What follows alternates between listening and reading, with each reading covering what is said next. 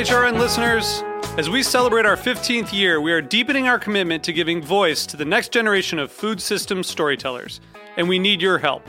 Our internship and fellowship programs help activate new possibilities for underrepresented and underestimated young people through experiential journalism, audio engineering, and production training. Through these unique programs, HRN helps food equity stewards build essential workforce readiness skills that expand their potential and foster economic mobility. Please consider supporting these critical programs. And with a minimum donation, you can be entered to win a dinner for two at an amazing restaurant in one of eight cities and tickets to a concert at a great venue in one of those cities. We have incredible partners across the country who have donated, as they also share our passion for helping to educate the next generation of food systems storytellers. Check out heritageradionetwork.org slash 15 to donate and enter to win today. That's heritageradionetwork.org slash 15 to donate and enter to win today. And make sure you donate before March 31st. Thank you. This episode is brought to you by Foster Sundry, a specialty grocery located in Bushwick, Brooklyn. Have you ever wanted to open a restaurant, launch your own food brand, or dive into the ever changing world of food media? Well, buckle up. Join us for Aspiration to Action, a special live podcast on Monday, June 3rd at Haven's Kitchen in Manhattan. Zahra Tangorra and Breton Scott, hosts of Life's a Banquet, will lead us through tales of the good, the bad, and the transformative. Featuring Food World innovators and HRN hosts Dana Cowin, host of Speaking Broadly, Eli Sussman, host of The Line, along with his brother Max, and Allison Kane, host of In the Sauce, in conversation with Jeni Britton Bauer. Light refreshments will be provided by Paris Gourmet, Wölffer Estate Vineyard, and Tahani. Get your tickets before they sell out by going to heritageradionetwork.org/action.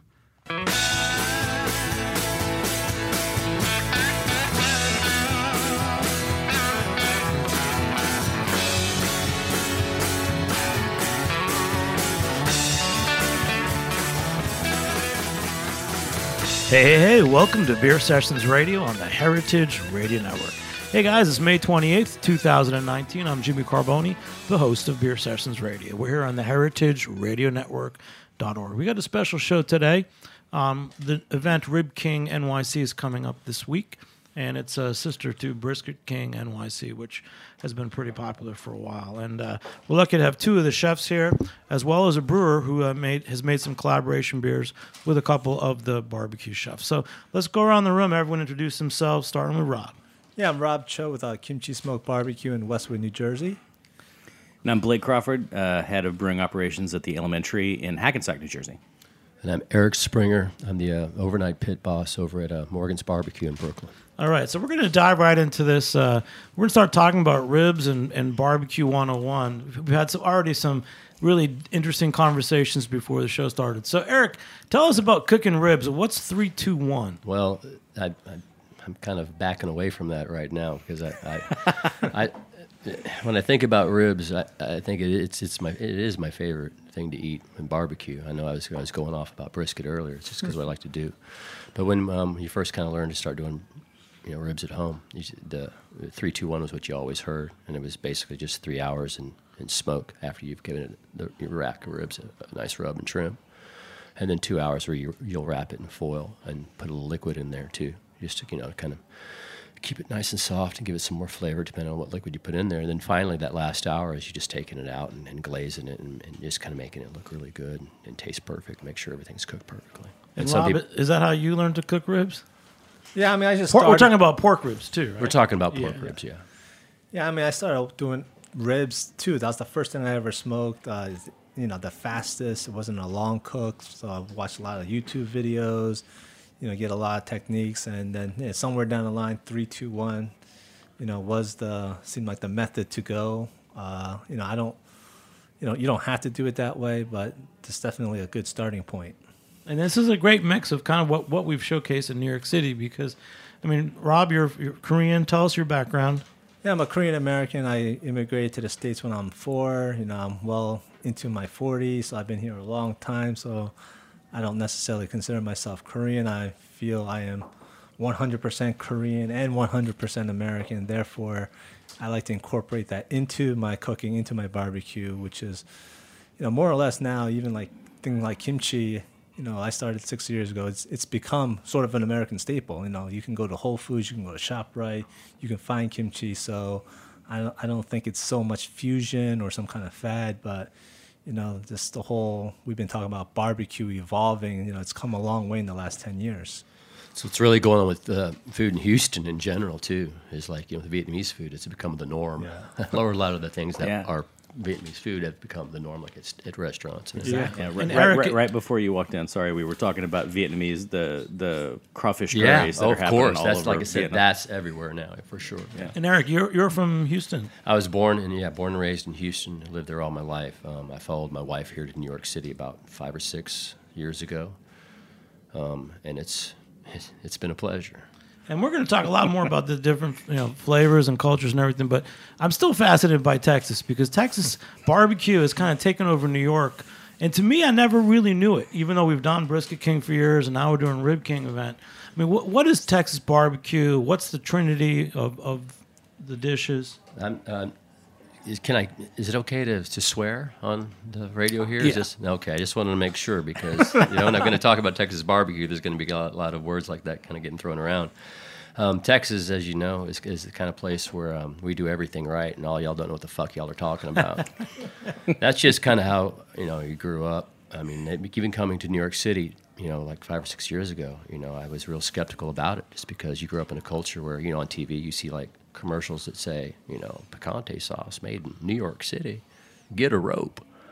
You know, that's something you saw and you- grew up with, and so it's kind of gets ingrained to you. Just hate things, like, you know, from the Northeast.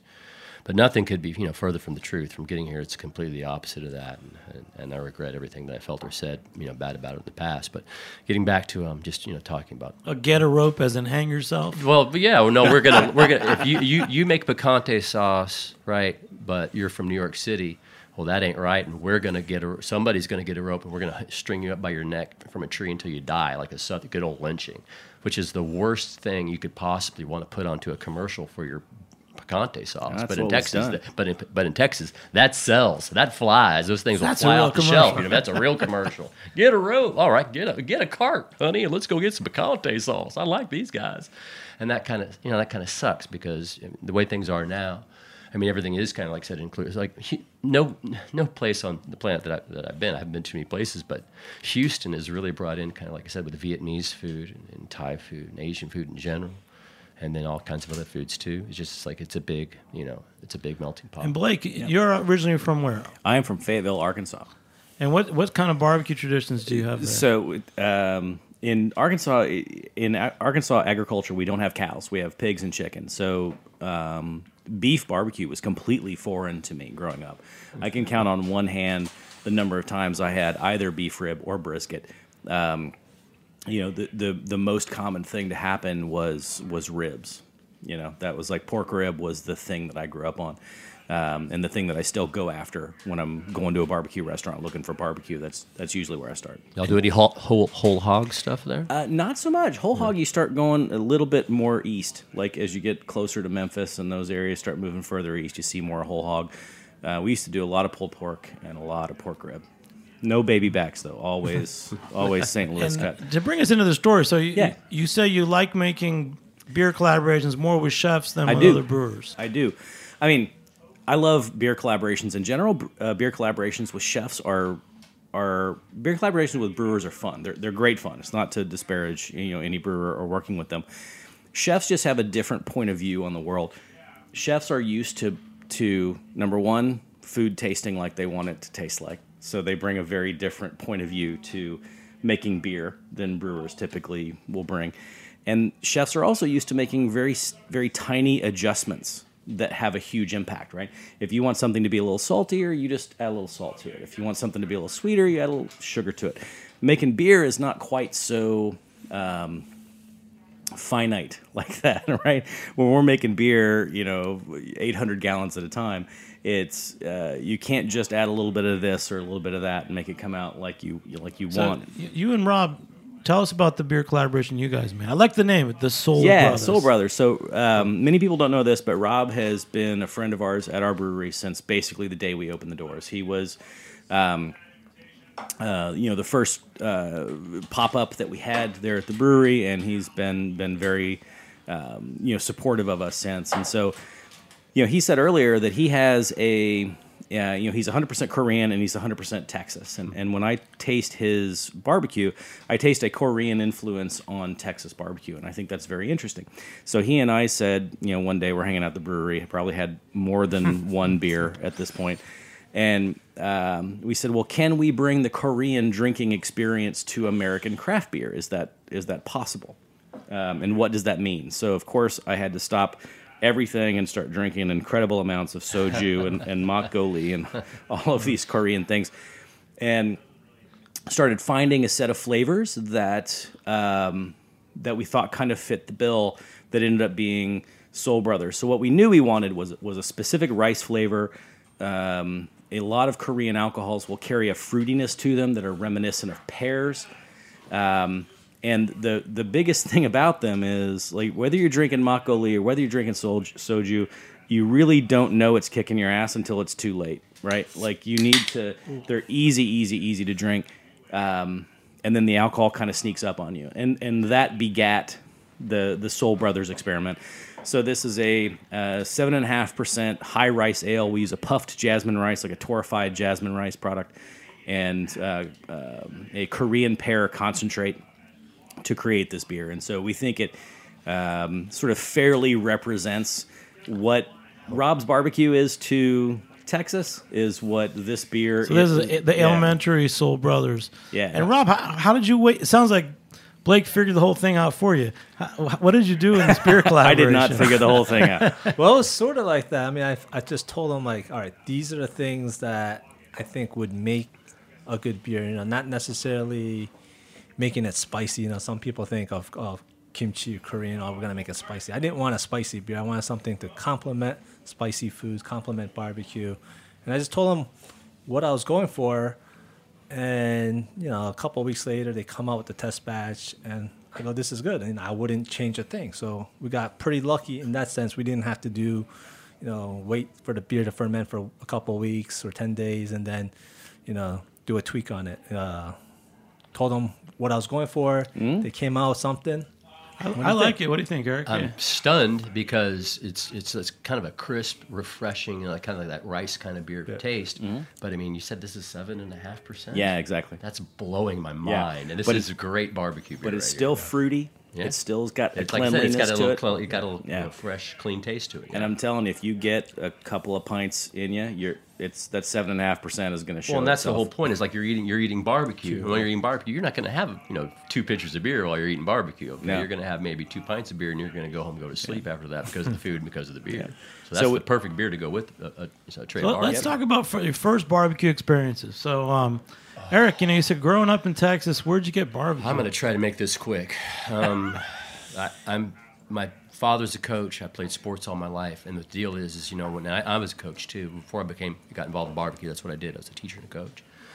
And so when you're in Texas and you're coaching, I played basketball and was primarily a basketball coach, but I coached golf and, and track and, and and football because football is king, right? And so what would happen is on Friday nights I'd be part of a scout team and we'd go to all different parts of Texas. So on a Friday night when everyone else is back at home watching the game and having a good time, me and a couple of the coaches would drive to you know, Navasota or College Station or Plano, and then all these to scout a football game. But we'd leave early. We get to cut out of school early. That was always great about that. And what we do every single time is we would go to a bar, whatever the best barbecue restaurant was there. And so for about five, six, seven years, all I did all year long was go to the best barbecue restaurants all over Texas. Now that's when I was in my 20s. Growing up, um, my grandparents lived in Huntsville, and there's a barbecue restaurant called the, the Zion Church, the Baptist Zion Church. It's one of the most famous barbecue restaurants in Texas. It's it's a different kind of style. It's more of an Eastern Texas style with a lot of sauces involved, not central, you know, with no sauces involved. But I mean, it's very famous, and it was our, it was my it was what I ate every day since I was probably every weekend since I was, since about five or six years old. That's what I was getting. What I was eating. You know, that's grandma would come back and say, "I got some." but you, so you went out to get barbecue. You didn't make it at home. No, we would. We, nobody. I didn't really know anyone ever made it at home. It was always something you went to, and you'd go. You would go buy, you know, or someone would have a smoker and then it would be a party and you would be like, you'd be eating theirs at the party, but you wouldn't be making it. It'd be at a party, someone else would do it. What about Rob? For, when when did you first start having barbecue or food like that? Well, food like that, yeah. I mean, you know, I grew up in Jersey, so I didn't have real barbecue in the sense of smoked meats until somewhere in the two, mid 2000s, you know, watching TV. And that's when the whole barbecue bug got me. You know, people ask me, you know, are, am I from Texas? How did I learn how to smoke? I just saw it on TV.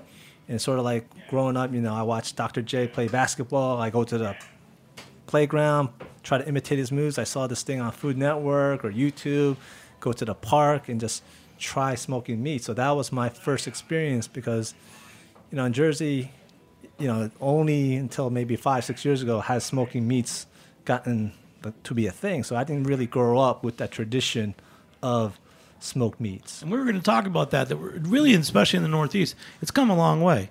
I mean, even even brisket. Just a few years ago, I felt like uh, there wasn't consistent brisket. Just in the five or six, seven years I've been here, it's been completely gone like through the roof. Like but there used to be one or two good places. Now there's at least a dozen. I mean, and any of the places that you wouldn't say are great, they're still doing it good enough to be considered good Texas barbecue. It's it's amazing how far it's come this fast. What, what was your journey, Rob? I mean, to go from trying to be Dr. J and watching TV to New York Nets, Dr. J, Having your right? own New York Nets, restaurant Dr. and- J. No, That's I'm not Philly. that old. I'm not that old. yeah, I mean, I started uh, in about 2013. I just started as a, you know, a little food vendor, uh, going to street fairs. Uh, then 2014 did uh, some more street fairs.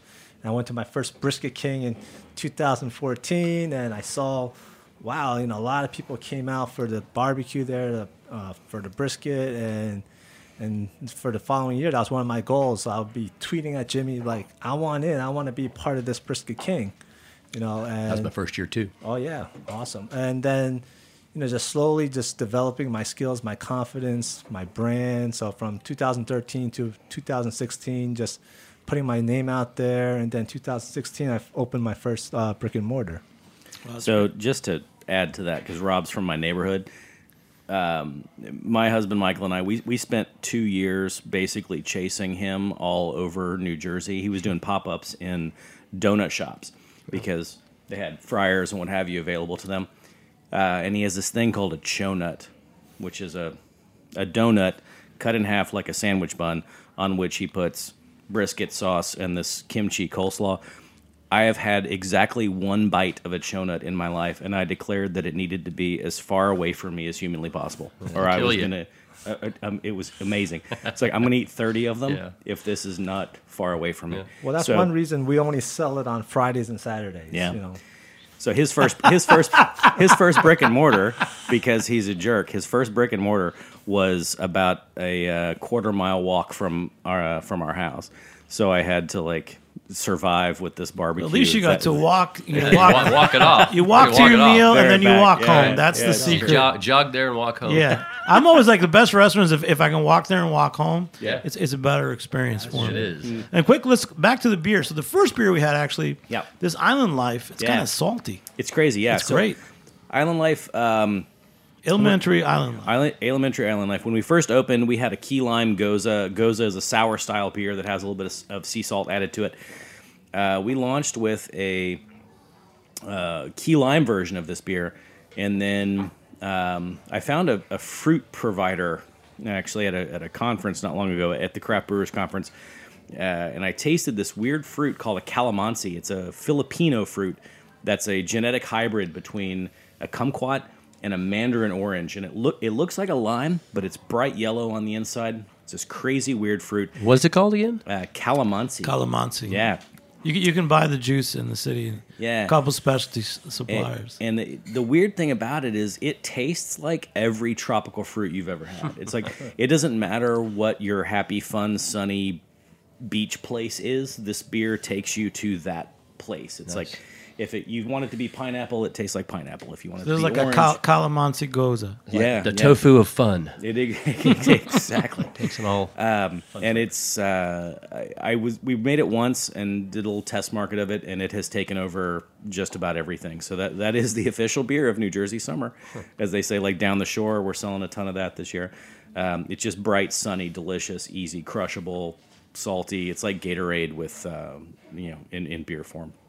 That's great. And Rob, how did you connect with uh, this beer collaboration? Is interesting. So, Blake, I know you also made beer uh, beer with um, Wandering Q. Yep, that is in process, White yeah. Mm-hmm. for the Kiddish Fest. Um, how did, how did you decide to make a beer with him? Well, one of the things, uh, I guess, if I didn't get into barbecue, I probably would have gotten into either making makgeolli, which is a Korean rice ale, or beer. But then, you know, I just got, s- you know, smitten with barbecue, and it just took all my time and energy. And then during that time, I bought my cousin a beer kit, and you know, he was making some beer. But you know, if I had the time, I would make it. And then, you know, I was thinking of like, okay, you know, I'm maybe I had a slow week. So like, oh yeah, maybe I'll make a beer. But then I'm like, I don't really have time to make a beer, and I'm not gonna reinvent the wheel. So I just talked to Blake and be like, hey, let's do a beer collab. This is what I'm looking for. Can you do it? And I knew they would do a better job than me, which would take me probably months or a year to figure out. Yeah. You know, I didn't want, I didn't have the time to do that. Yeah, th- this was a fun collaboration because it was, it is as its at its core an American craft beer. It is what it is, right? It's, but it has this um, kind of Korean tilt to it that uh, we find very charming. Like we, we enjoy it, our our patrons enjoy it. People love it with all manner of food. Like it is a beer that is built to pair with food. People love it with Thai food. People love it with barbecue. People love it with anything that carries a little bit of fat and a little bit of salt with it. Whether that fat come in the form of like brisket or coconut milk doesn't really seem to matter. People have really uh, uh, come to the purpose of the beer, and they and they buy it for that reason. You know, we were talking about innovations in barbecue, and is that really the right the right term to talk about? Especially what's going on. We said Houston. There's different influences, and definitely in New York City. Yeah, I don't think it's innovation. I think it's more just evolution I was or just going to say evolution. You're exactly you know, right. or just people's you know cultures just coming to light. You know, like you know, I'm kimchi smoke, but I don't really do Korean barbecue. But I cook in a way that I grew up the way I ate. You know, like my parents would bring kimchi to barbecues, you know, grilling events. And you know, so when I'm cooking now, and that's just the way I like to eat. So I'm not trying to be innovative. I'm not trying to be creative. This is the way I like to eat. And to other people, hey, that might be out of the box, uh, creative, but you know, I think it's just we're becoming more acceptive of different cultures. So here in New York, we don't have Texas style barbecue, or we don't grow up with Carolina or Memphis. So in New York, we have all different traditions, all melting pots coming together. So I just think, you know, this is just the way we eat. it's evidence of the world getting a little smaller too. It. It's like it's evidence of things getting a little tighter and, and getting better in that regard. Also, um, a quick example of that I can just throw out there real quick is uh, burn ends. Um, everyone's talking about burn ends, burn ends, burn ends, burn ends.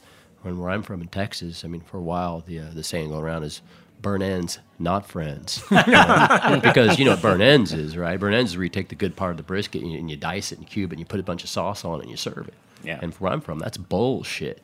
All right, you don't do that. all right, and so everyone would come and ask me, "We're going to make burn ends. We're going to make burn ends. We're going to make burn ends."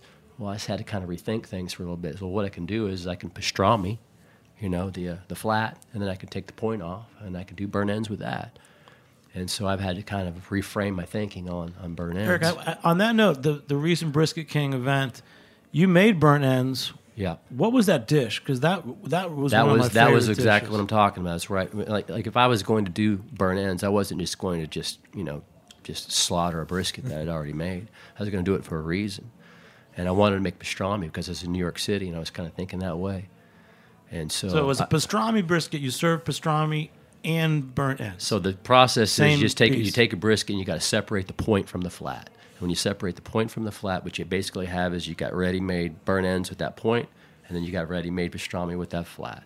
And so I just I, I uh, you know I do the pastrami process with the flat, and then I save those burn ends or I save those points and wrap them up until it's time to cook them, and I, this will all be ready at the same time. And I've been doing it so long now, I got a process. We're on the weekend, Fridays, Saturdays, Sundays, I'll have burn ends, and Thursdays, Fridays, Saturdays, Sundays, I'll have pastrami, and it works that way every week because I've been doing it for so long now. But the point I'm trying to make about that is, is both of those things I'm talking about doing where I'm from, it'd be a get a rope kind of situation. You know what I mean? Nobody wants to hear about that. All right, but things are changing now, and now people in Texas are doing things like. Uh, um, burn ends that are made out of pork belly. Pork yeah. belly burn ends. Y'all heard of that oh, thing totally. going on? That's I did right. It, that's I did a, it last That's weekend, a actually. big thing right now. But people would argue with you and say, that's not burn ends. It's not burn end. You can't burn a pork belly. I mean, that, if you talk about what, what, a burn end is supposed to be, it's the burn part of the brisket that they used to cut off and just serve to people in the yeah. line. That's what burn ends is. So how do you burn end a, a pork belly? As a, just give it as a taste yeah, while that's they're what used waiting. to do in, in, in, uh, in, in Kansas, right? Kansas City. That's Yeah, what used to do. They would just throw. The, they wouldn't trim. They just throw the whole thing in there, and then they would trim it, and they'd put this part off and say, "Here's a little morsel for you," because it's too fatty, it's too rich, it's too burnt. But it was delicious. They loved it. And they loved it so much that's what became a thing, and became such a thing. It evolved into something different. And whereas a person from Texas might say that's crap and not get into it anymore, that's crap. I like now the these idea days, of, it's of waiting in line and Yeah. and getting the free samples while I wait. I like that. I actually just taught. Uh, we're at Alementary. We're building our second brewery right now, and it's it's just on the edge of being done. Um, and my electrician, of all people, was asking me about pork belly burnt ends and how does he cook pork belly burnt ends. So we we took him to the store. We bought him a pork belly. I was Yep. like, okay, here's what you got to do to do pork belly burnt ends. It's it's quite a thing. Well, no, we- we're just going to take a short break because we got to get a uh, message in here, and uh, we'll be back in a minute on Beer Sessions Radio. All right.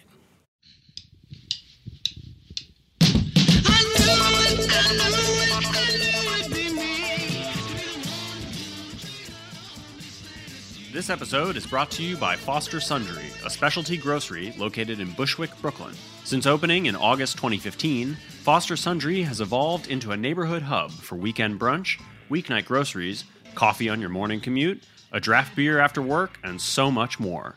Their cheese counter, whole animal butcher, and produce section make grocery shopping a pleasure. Foster Sundry also offers catering and wholesale. Learn more at fostersundry.com. That's F O S T E R S U N D R Y dot com.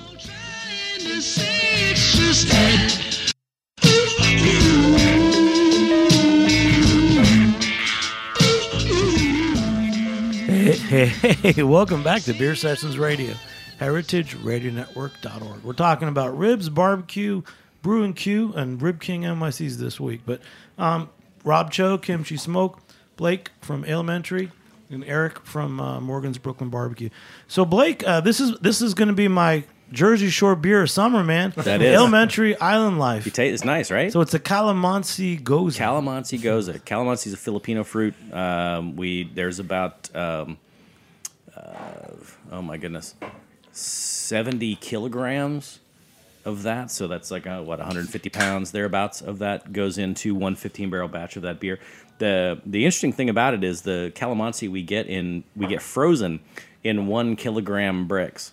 So one of my brewers has to spend an impossibly long amount of time on top of a ladder with individual one kilogram packages of calamansi, seventy at a time. wow, Uh, not a dumping dash, them in. No, not, not, a dash. Not a dash. It's it's a lot. You know, last time I had you on was a couple years ago. You Yep. were on with Brick City. Yep. Tell us about the the craft beer scene in, in your part of New Jersey because It's- a lot. It's come a long way. It is awesome, and it is awesome for New York listeners to actually to, to come to understand because it's we're literally four miles across the GWB. It's not a it's not an insurmountable journey. Um, but we have, of course, us, um, the Alementary in Hackensack. We have our original brewery and tap room at 58 Voorhees Lane, and our new brewery is directly across the street, like literally, you know, 50 yards away at 55 Voorhees Lane. We have Brick City, which is uh, three miles down the road. Joe and Pete own that place down in uh, Little Ferry. And then right between the two of us, a little closer to us actually, we have Hackensack Brewing Company owned by Mike Jones. They just opened up uh, back in February. They're 600 feet away. So, uh, you know, for viewers who are looking to experience some awesome New, you know, uh, awesome New Jersey beers and not have like huge journey into New Jersey, you can cross the bridge and hit three breweries, like one right after the other. Um, you know, I, I would love to have a distillery just around the corner. This is the new thing that I'm pushing the town for. It's like if you can give me more food truck permits and a distillery, we would be home free. Um, but it's it's great. You know, New Jersey has long been behind New York and Pennsylvania in terms of craft craft beer production and and uh, you know sort of craft And- beer production per capita. When your new brewery opens, you're going to be selling in New York City. Oh, 100%. So the reason for that brewery is we're going to be selling New York statewide, including the five boroughs and the remainder of New Jersey. Right now, we're in about 255 locations just in northern New Jersey. We haven't crossed the river yet, and we haven't even gone down to most of New Jersey. So you made this special batch of beer with with Rob, the Yep. Seoul Brothers. Is that a beer that you're going to roll out and, and sell, or is this just it's a one batch beer? I ain't gonna lie, Jimmy. I'm actually kind of scared of that beer because I think that once people get that beer and they start tasting it, I think it's gonna take over a lot of capacity. I think when we bring that beer into the city, you know, that particular beer. I'd buy a t- case right now. Yeah, that I think you're going to walk home with one, Eric. That style of beer with the types of foods that are popular amongst adventurous eaters right now in the five boroughs. It's um, uh, I, I don't know that we can make enough of it. To be honest so with you. let's talk about this event coming up, Rib, Rib King NYC. Bo- both Eric and, and Rob, you're going to be competitors. Yeah. Um, what are some of the flavors that you're working with? Because I, I have a feeling that they go well with with these beers. What are you going to do, Rob? Are you are you dry rub? Are you are you doing pork or beef? Jimmy's you did asking, a lot Jimmy's on, uh, asking for the secret sauce already. well, I guess, before I guess some contest. people Come on now. kimchi smoke. You had a lot of posts about it.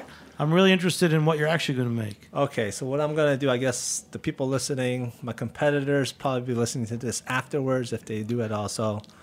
Yeah, for this, I want to do something We should present the trophy now. You're saying totally different. I'm uh, instead of doing Korean style ribs, uh, right now I'm leaning toward. I mean, it could it could change, but I'm leaning toward going to uh, a five spice Chinese sticky rub, uh, sticky sauce rib. Uh, you know, so sort of like the ribs that you might get in a Chinese takeout. So I'm gonna smoke them. You know, smoke them to perfection, and then put a glaze on it. like a, Sounds ho- a terrible. hoisin A hoisin glaze, uh, but not too strong because everything I like to do is about balance. You know, it's not too much of this or too much of that, but just a really well balanced rib. And then to, we're gonna have some Alementary beer, so I think it'll just be a perfect complement. That's what I'm looking to You're to going do. to do pork. I'm gonna do pork. Yeah, that sounds great. And, Um, and we're- you're going to do the three, two, one, six hours, or what are you going to I, do? I will do three, two, one. You know, to get it really moist and tender. Uh, but Rib King uh, poses a challenge because you know we have to hold it for a long Yeah. time. I have to leave my That's right. restaurant around 2.30, 3 o'clock. You know, it might take two hours to get to Brooklyn, and I have to make sure that you know the, they don't get overdone while Yep. I'm, I'm bringing them over. So that's the challenge for this event. might is- cook them a little bit under just so they can hold it a little longer. Exactly. So that's a tip to anyone competing. You Yep. know, you have to compensate for the time that you know you're bringing them there. Uh, but to me, when I think of ribs, I, I love beef ribs, but when we're talking about ribs, that's the first thing I started cooking. It's it's about pork to me, and I saw the trophy, beautiful trophy. it's a rack of looks like St. Louis ribs. So to me, ribs is pork, Yeah. And that's what I'm gonna cook. Yeah. I have a question it- about the three, two, one. I, Yes. I, I just want to interject because um, when I do the three, two, one at home, because I'm I've become a home bar. There's a whole story there, but I've become a home barbecue guy, um, and I think, to my experience, the three, two, one produces a, a rib that is like fall off the bone tender, which is not how the ribs were I had growing up, and I think. You know, I grew up in Arkansas where the a, a good pork rib had a certain bite to it. Yeah, Like you don't it- want anything falling it off the had a- bone. you want it to have to a little bit of little bit of pull, So but you- not fall off the bone. Do, do you think people in, on the coast are a little more tolerant of that softer texture, like that that uh, that more tender texture than than I you? think they just don't understand or know. Like you get a lot of people coming in our restaurant, and it's like they say, "This chicken's pink. This chicken's not. done. It's smoke. It's the the, the, the pink is the smoke." You know, or you're like, Yeah. "Hey, what do you mean you're out of brisket? Go make some more. Go make some more brisket. What do you mean you're out? How can you be out?" And it's like that's a pr- that's a point of pride in a barbecue restaurant is selling your brisket out before five o'clock. If you can do that, it means it's good.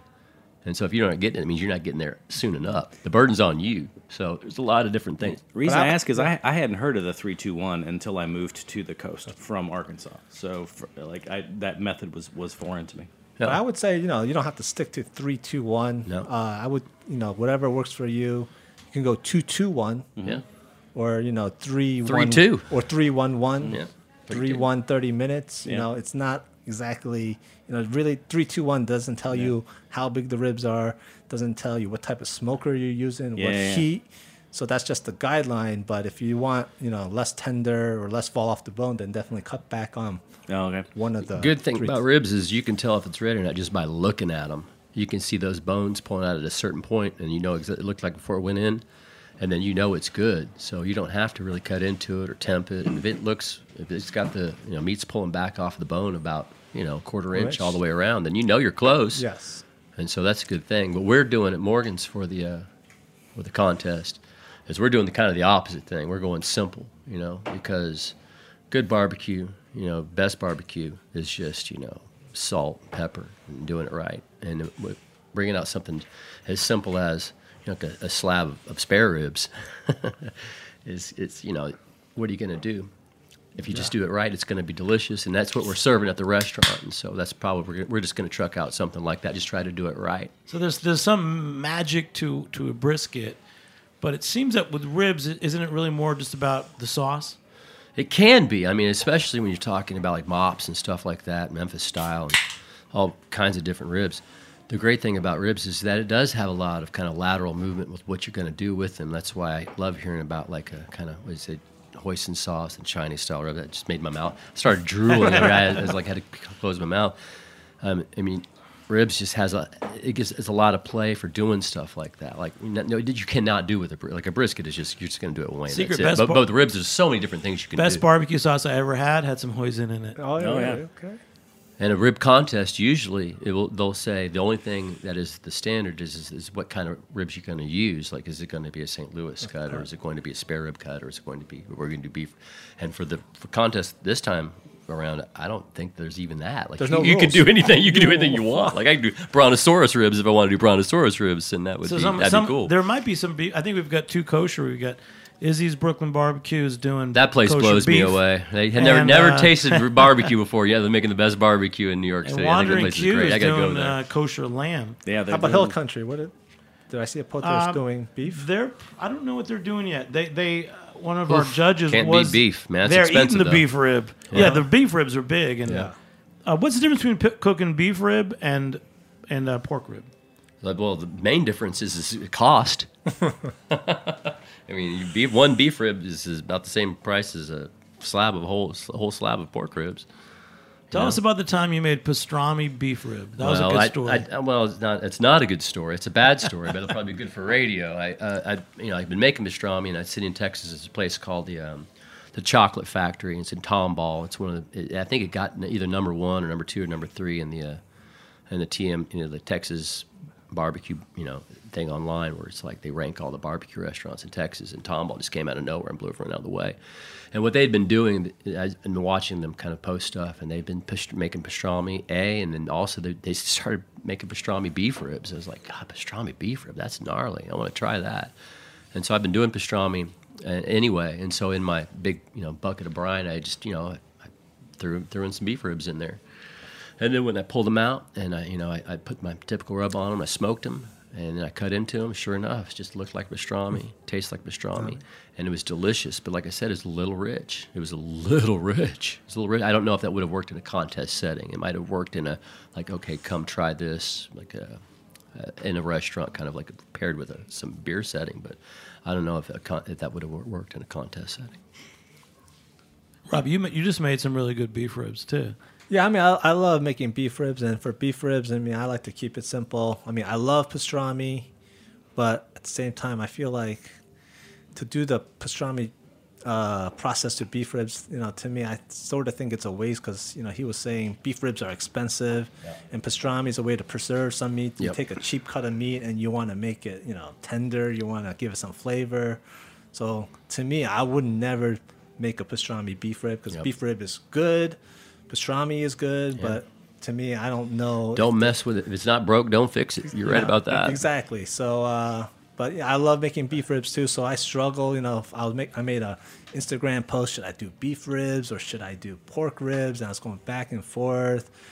And you know, I, I, I love beef ribs. And actually, my favorite thing to eat in the world is uh, Korean short ribs, kalbi, which is just you know thinly sliced uh, short ribs, grilled with some soy sesame marinade, and you know that's not really barbecue, and the you know that's more grilling. But that is my favorite thing to eat.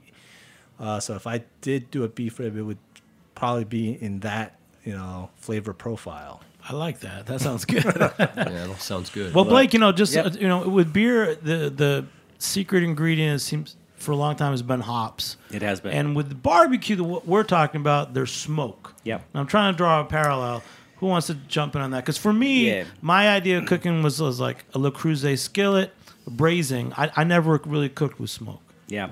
I think that, you know, when it comes to making beers that go with barbecue, you have to look at that slightly differently because um, you, sometimes the acridity of smoke doesn't pair well with the sort of bitterness of a hoppy beer. Um, so you definitely have to back off the bitterness. You have to err on the side of fruity flavors. Um, and I think for the best barbecue pairing beers, you really kind of have to back off that and, and think about just the most basic swillable beers that you can get. Like we have the barbecue beer that we always recommend to people is our Hackensack Lager, which is a, a beer that you're going to be able to get all over New York State here shortly. Um, which is a- promise? I promise. I promise. That's and it is a And I know where Hackensack is. That's one place I know. Yeah. Uh, and it is a you know basic Munich Helles pale lager. It's delicious. It's pale yellow. You can serve it to your friends and family who are Coors Light drinkers, and they're not going to look you know askance at it. Um, so it's quite good.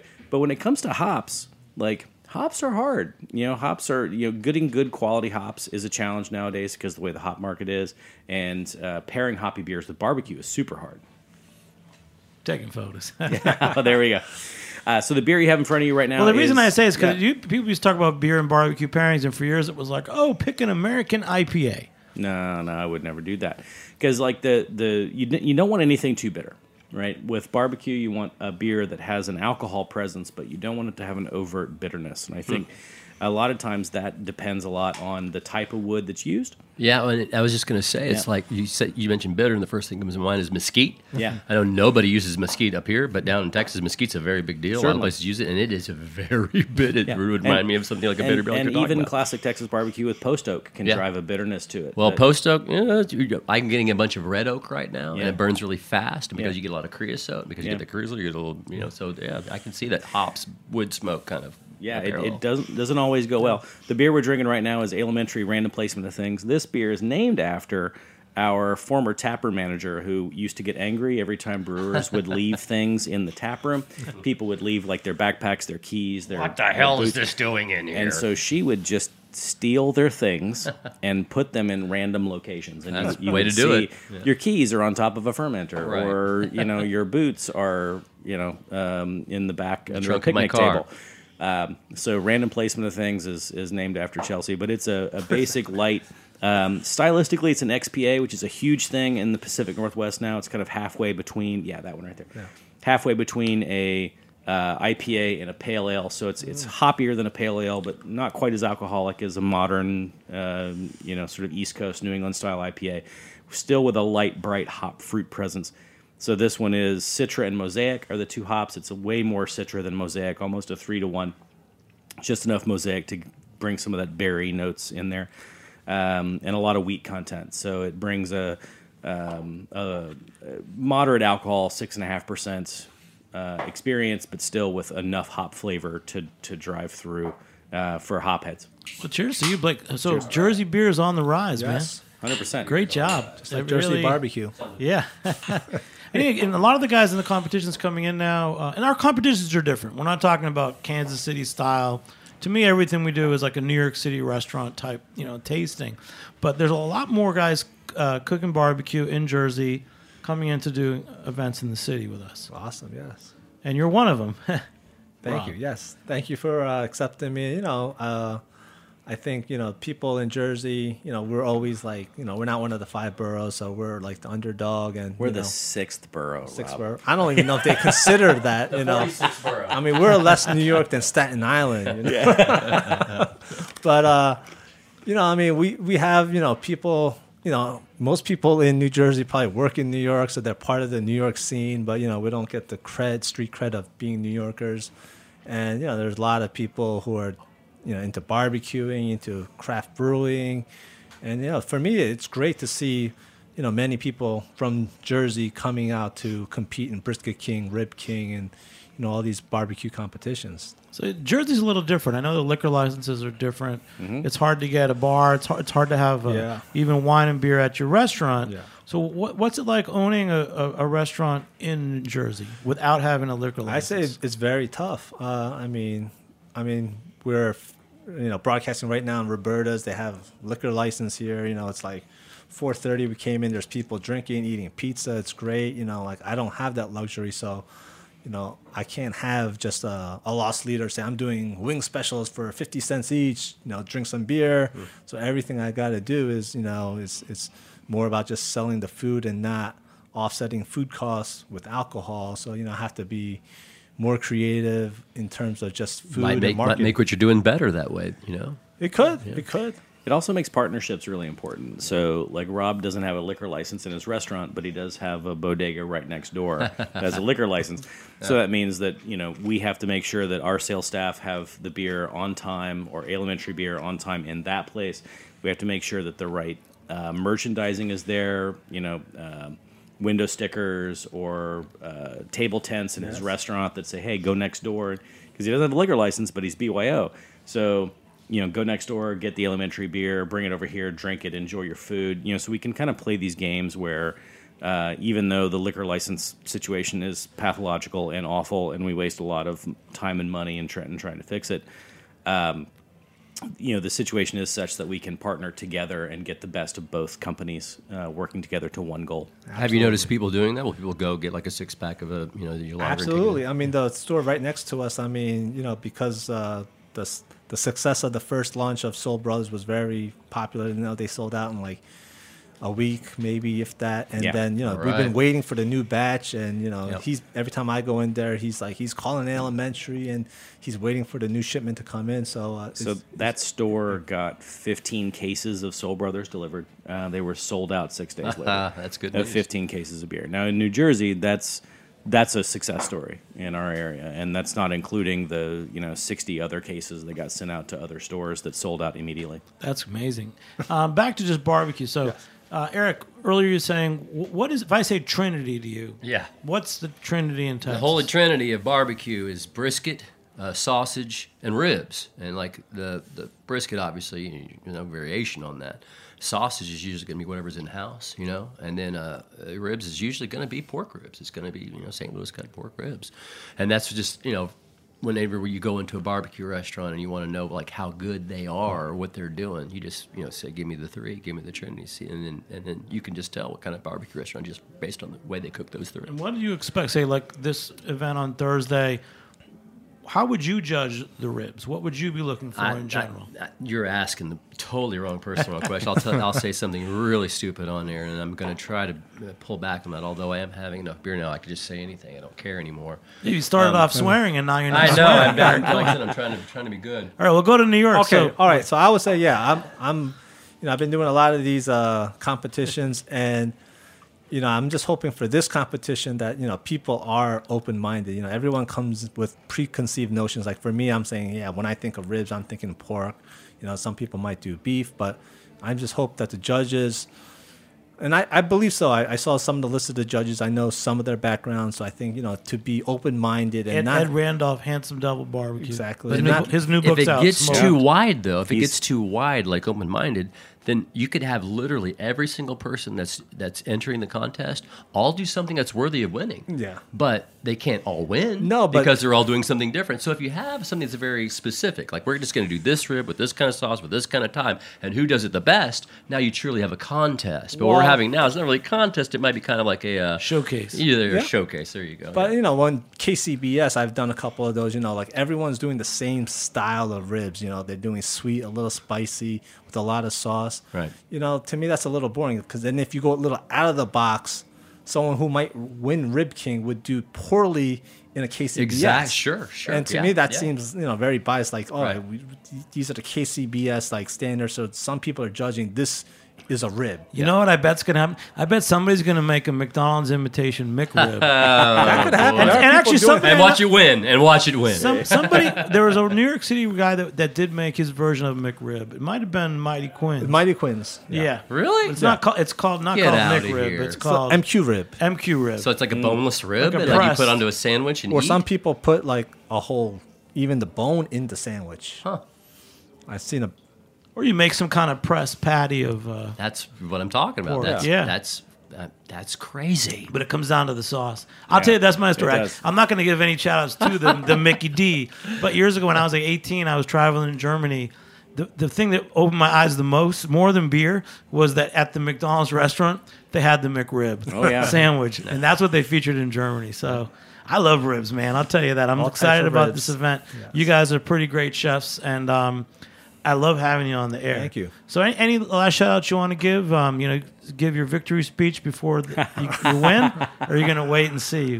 Uh, I'm just going to say really quick, you know, thanks to everyone at Morgan's Barbecue. The uh, the Glazers have have uh, have done new things with that place, and they're doing great things. And to Judy Woodcock for uh, getting me to into the barbecue scene here in New York City because of a letter she wrote a long time ago. Other than that, I want to thank you. This has been wonderful. Thanks a lot, Jimmy. That's great, man.